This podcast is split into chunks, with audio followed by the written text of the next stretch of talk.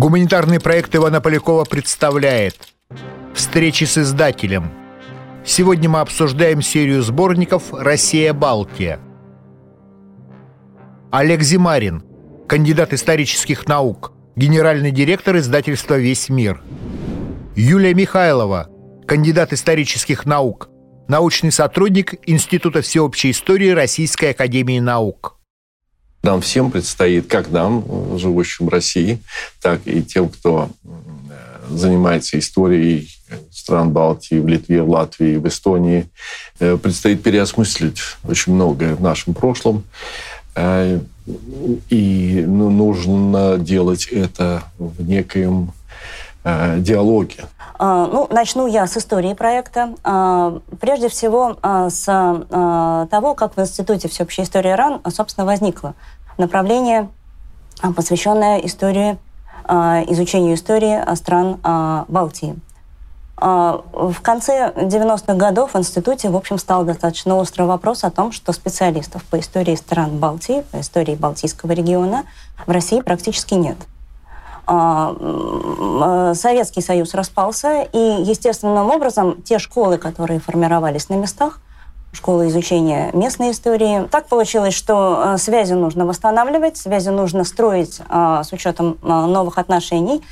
Ну и возникла необходимость этот самый образовавшийся пробел в российской историографии, в новой российской историографии ликвидировать. В 1998 году э, на базе Института э, э, всеобщей истории, собственно, и был создан Центр истории э, Балтийской, а точнее скандинавско-балтийский, поэтому, потому что э, Балтийский регион э, естественным образом э, геополитически объединился со скандинавскими исследованиями. И в рамках этого центра, собственно, были начаты первые а, работы, начаты первые исследования.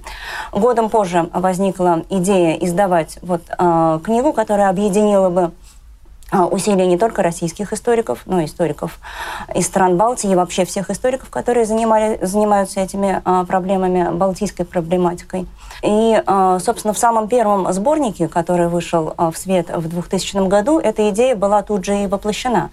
А, первый выпуск объединил не только российских историков. У нас а, были опубликованы статьи а, литовских, эстонских, латышских историков также. Ну а как э, конкретно вообще происходит эта работа? Э, формируется очередной сборник, э, он имеет какую-то тему. Ведь каждый, каждый сборник, вот этот вот, например, «Новый мир на развалинах империи», у каждого сборника есть какая-то тема, правда? Верно. А, для продолжающегося издания, в принципе, а, это является а, обычной практикой каждый выпуск посвящать какой-то конкретной теме. Так происходит и у нас, и так происходит и с Россией, и с Балтией. Представляемый выпуск посвящен революции 17 года и последствиям развала Российской империи. Это юбиль... Э, выпуск, э, посвященный юбилею столетнему революции. А, и предыдущие выпуски также а, в той или иной степени а, посвящены различным темам. Ну, приведу примеры. Мы не могли обойти вниманием например, 200-летний юбилей 18, э, простите, э, войны 1812 года. Целый блок статей в соответствующем выпуске у нас посвящен войне 1812 года, механизмам формирования исторической памяти в Прибалтийском регионе о войне 1812 года. Историки показали наши авторы, что Несмотря на то, что историческая память о войне 12 года в Прибалтике формировалась в русле общеимперской, все-таки для этого региона существует своя память о войне 12 года, своя балтийская. Мы отметили 150-летний а, юбилей э, польского восстания 63-64 годов. Тоже есть э, блоки статей. Ну, это для Литвы это особое, конечно. Для ну Литвы, и частично да, для Латвии, потому что э, та часть Латвии, которая входила в состав в свое время Э, Речи Посполитой, это э, Латгалия, да, она, в общем, кусочек. да, она там и восстания были свои, и все так что это не только литовская тема. Верно, верно. А, кроме того, а, у нас целые а, сборники отдельные посвящены ну, различным темам, скажем так, более широким. Например, один из выпусков посвящен имперской истории, моделям э, имперского управления не только в Прибалтийском крае или Аздейском крае, как собственно, территория современной Латвии и Эстонии называли в составе Российской империи, но и Западному краю. Историки, если не поднимают прям абсолютно новые темы, то как минимум демонстрируют новые подходы к изучению истории этих регионов в составе Российской империи. А сборник называется «Россия и Балтия». Вот э, почему не Прибалтика? А, хороший вопрос. Вообще, давайте а, обратимся к э, тому, откуда пошел, пошел термин «Балтия». А, постепенно а, вот этот регион начинает называться Балтией. После Первой мировой войны период первой независимости Балтийских республик. А, как единую историческую общность, безусловно, воспринимают а, Латвию и Эстонию в этот период, поскольку это бывшие части Российской империи и бывшие части Аздейского края. А, и постепенно, но не сразу, в эту культурно-историческую общность включается Литва. Хотя на протяжении всего межвоенного периода, как известно, Литва имеет свои особые, очень непростые отношения с Польшей, что накладывает, конечно, отпечаток на восприятие ее внешней политики, внутренней политики и вообще на восприятие этого, э, э, этого государства в мире. И тем не менее, бывшие части Российской империи, не только э, Литва, Латвия, Эстония, но и Финляндия, отчасти Польша, воспринимаются как новый регион. Для него существует название в этот период Лимитрофы. Но для этого периода вот То они... вновь образованные государства. Вновь образованные государства, бывшие части Российской империи. А, Э, что из этого следует? Термин «Балтия», термин э, вот, э, этого региона, который формируется в межвоенный период, совершенно четкие коннотации имеет с э, независимостью, с первым периодом независимости Латвии, Литвы и Эстонии.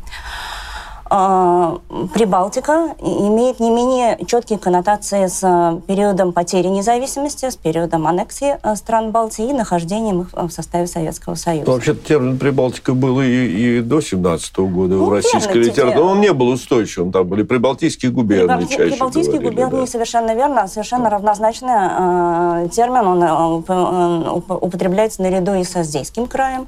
Это верно. Но вот Прибалтика, именно как вот э, термин э, в чистом виде, конечно, он все-таки имеет ассоциации с советским периодом. Именно поэтому так болезненно часто его воспринимают в общественных кругах, в общественном мнении стран Балтии в современное время. Я не берусь судить, насколько э, правомерно можно говорить о том человеке, который в современном мире использует термин «Прибалтика», э, насколько можно его обвинить в том, что он пытается реализовать какие-то имперские амбиции. Ну, не, не обязательно. Это политика, Просто... это не история. Но, тем не менее, а, название России и Балтия все-таки демонстрирует наше стремление, нашу готовность вести диалог с э, историками э, из этих государств, э, наше приятие новых геополитических отношений в регионе и наша готовность к дальнейшему сотрудничеству. У ваших коллег из Эстонии, Литвы и Латвии. Есть какие-то приоритетные темы, вот, которые они в рамках этого именно проекта, потому что, да, так сказать, стремятся исследовать и посвящать свои работы? Ну, традиционно, конечно, мы не а, рассматриваем а, древнюю историю, мы не берем а, средневековую историю, это сборник, остается в прошлом. Это остается в прошлом. Наш сборник посвящен истории нового и новейшего времени. И если, в общем, посмотреть на, на так сказать, хронологию исследований, можно сказать, что межвоенный период и период независимости трех Балтийских республик, конечно, вызывает наибольший интерес. Кроме того, кроме того конечно, наши коллеги из стран Балтии не обходят стороной вопросы, уже посвященные а, отчасти и послевоенной а, истории, отчасти а, проблеме стран Балтии в составе Советского Союза. Чистых исследований а, на эту тему мы еще пока не публиковали, но это отражено в тех дискуссиях, которые а, опубликованы на страницах сборников. В частности, в одном из сборников у нас имеется целый блок, посвященный дискуссиям на эту тему в рамках Российско-Литовской комиссии историков. Более того, можно сказать, что значительная часть статей в каждом выпуске построена на новых архивных документах, или на анализе э, уже опубликованных, но мало вводимых в научный оборот. Кроме того, с определенного времени обязательно в каждом сборнике мы публикуем документы. Э, вот в представляемом э, выпуске э, три публикации документов. А, это публикация а, редактора-составителя Евгении Назаровой, посвященная переписке Николая Рубакина, известного педагога, ученого, со своими респондентами. Ну, поскольку тематика балтийская, то Евгения Львовна взяла респондентов из Литвы, посвящена, посвящены эти письма проблеме самообразования. А, и а, эта публикация, собственно, и показывает, а, э, Российская империя распалась, а связи наработанные между людьми сохранились.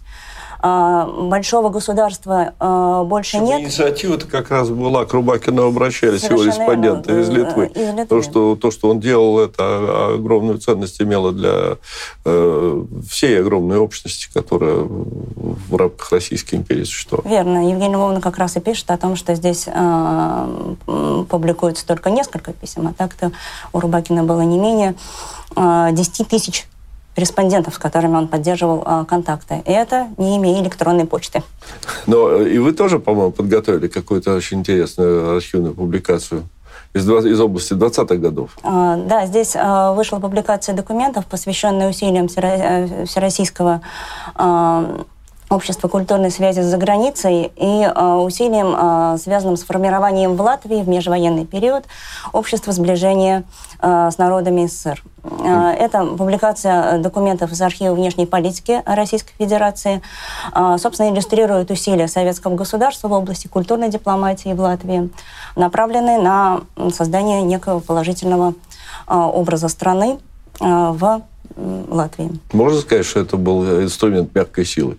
Совершенно верно. А, культурную дипломатию именно сейчас так и принято рассматривать как а, инструмент некого мягкого э, воздействия, мягкой силы, убеждения и привлечения. Другое дело, когда мы говорим о советской культурной дипломатии, а, нельзя провести четкую грань между э, мягкой силой и более жестким воздействием. И это, я надеюсь, э, публикуемые документы вполне показывают, да. Ну, там, кстати, деятельность ВОКС, по-моему, называлась, да, это все э, общества по связям, да, о которых вы говорите. Ну, какие-то параллели с современным, я не знаю, вот, э, скажем, с э, современным периодом. У нас сейчас есть фонд «Русский мир», который э, есть э, соответствующее государственное агентство, которое поддерживает связь с отечественниками. Вот. Там прослеживаются вообще какие-то связи? Они этот опыт как-то используют? Ну, вот Боксовский опыт 20-30-х годов. Тут интересно. А, если брать идею русского мира, то она, конечно, обща, она, а, в общем, нельзя э, дать точного определения, что есть русский мир. А, можно говорить о наборе практик, о некой диаспоральной стратегии и политики. Но вот э, если говорить о фонде «Русский мир», то это вполне конкретные усилия государства, современного государства на международной арене по привлечению э, э, интереса к русскому языку и к русской культуре за рубежом. Э, и да, конечно, э, воксовские усилия вполне можно сравнить с э, тем, что Россия э, делает сегодня.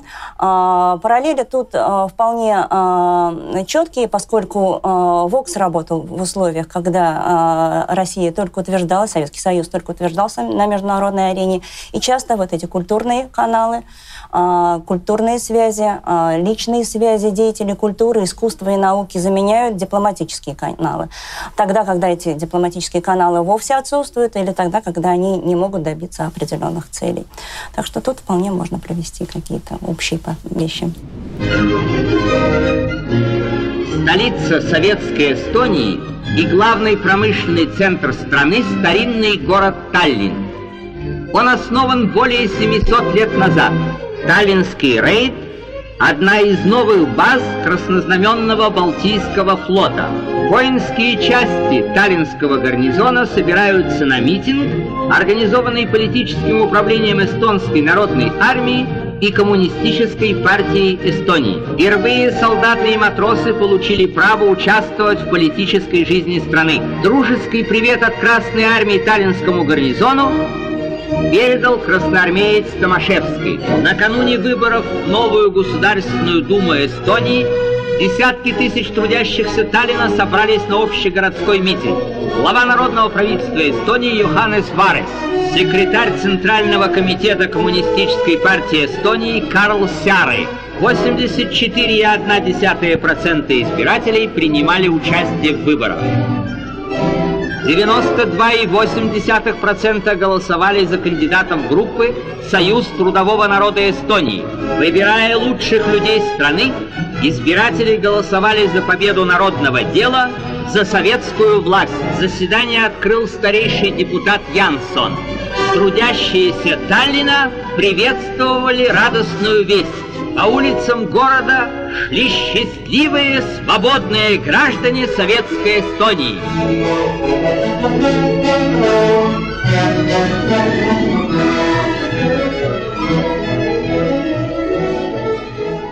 Представители русских диаспор, э, те, которые занимаются историей, они очень принимают участие в вашей э, работе? А, да, э, и это тоже, поскольку, если посмотреть на оглавление наших сборников, часто а, после абсолютно русской фамилии в скобочках стоит Рига или Даугавпилс. С историками из Даугавпилса у нас достаточно прочные связи а, и достаточно продуктивное сотрудничество. Историки Ирена Саланец, Виталий Шалда, Татьяна Бартели, наши авторы – и, в общем, мы очень рады и гордимся сотрудничеством с этими а, историками. И, в общем, благодаря их усилиям, благодаря их весомому вкладу, в том числе Россия и Балтия, продолжает существовать. Несколько статей посвящены а, такой заметной фигуре в истории Латвии Карлису Улманису. Ну, президент. Президенту, да, и вождю нации, как его именовали. А, очень интересные статьи. А, интересная статья а, будет посвящен Перлойской республике, такой совершенно малоизвестный, по-моему, у нас в России сюжет. Это маленькая деревушка на границе с Польшей, а, которая удерживала самоуправление с 18 если я не ошибаюсь, а, до 23 года и стала таким действительно а, нарицательным практически названием для героической борьбы с, чем, с кем бы то ни было. С кем бы то ни было, да. Да, вот они существовали в режиме красные пришли, белые пришли. Они удерживали свою, свое самоуправление.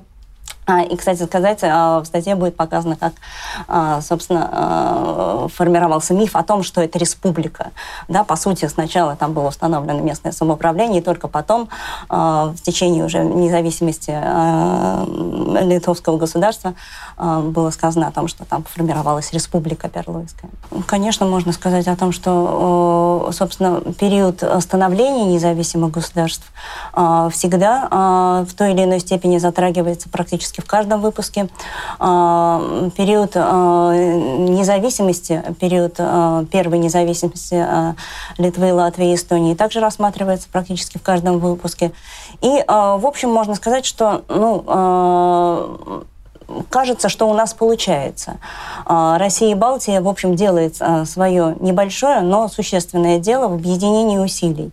Мы стремимся к тому, чтобы проект а, стал действительно интернациональным. И, в общем, это получается.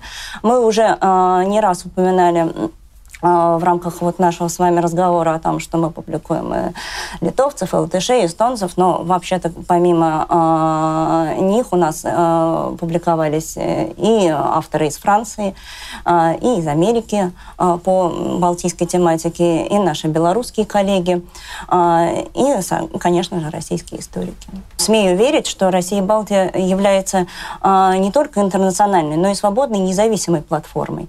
Мы открыты для э, обсуждении сложных вопросов истории.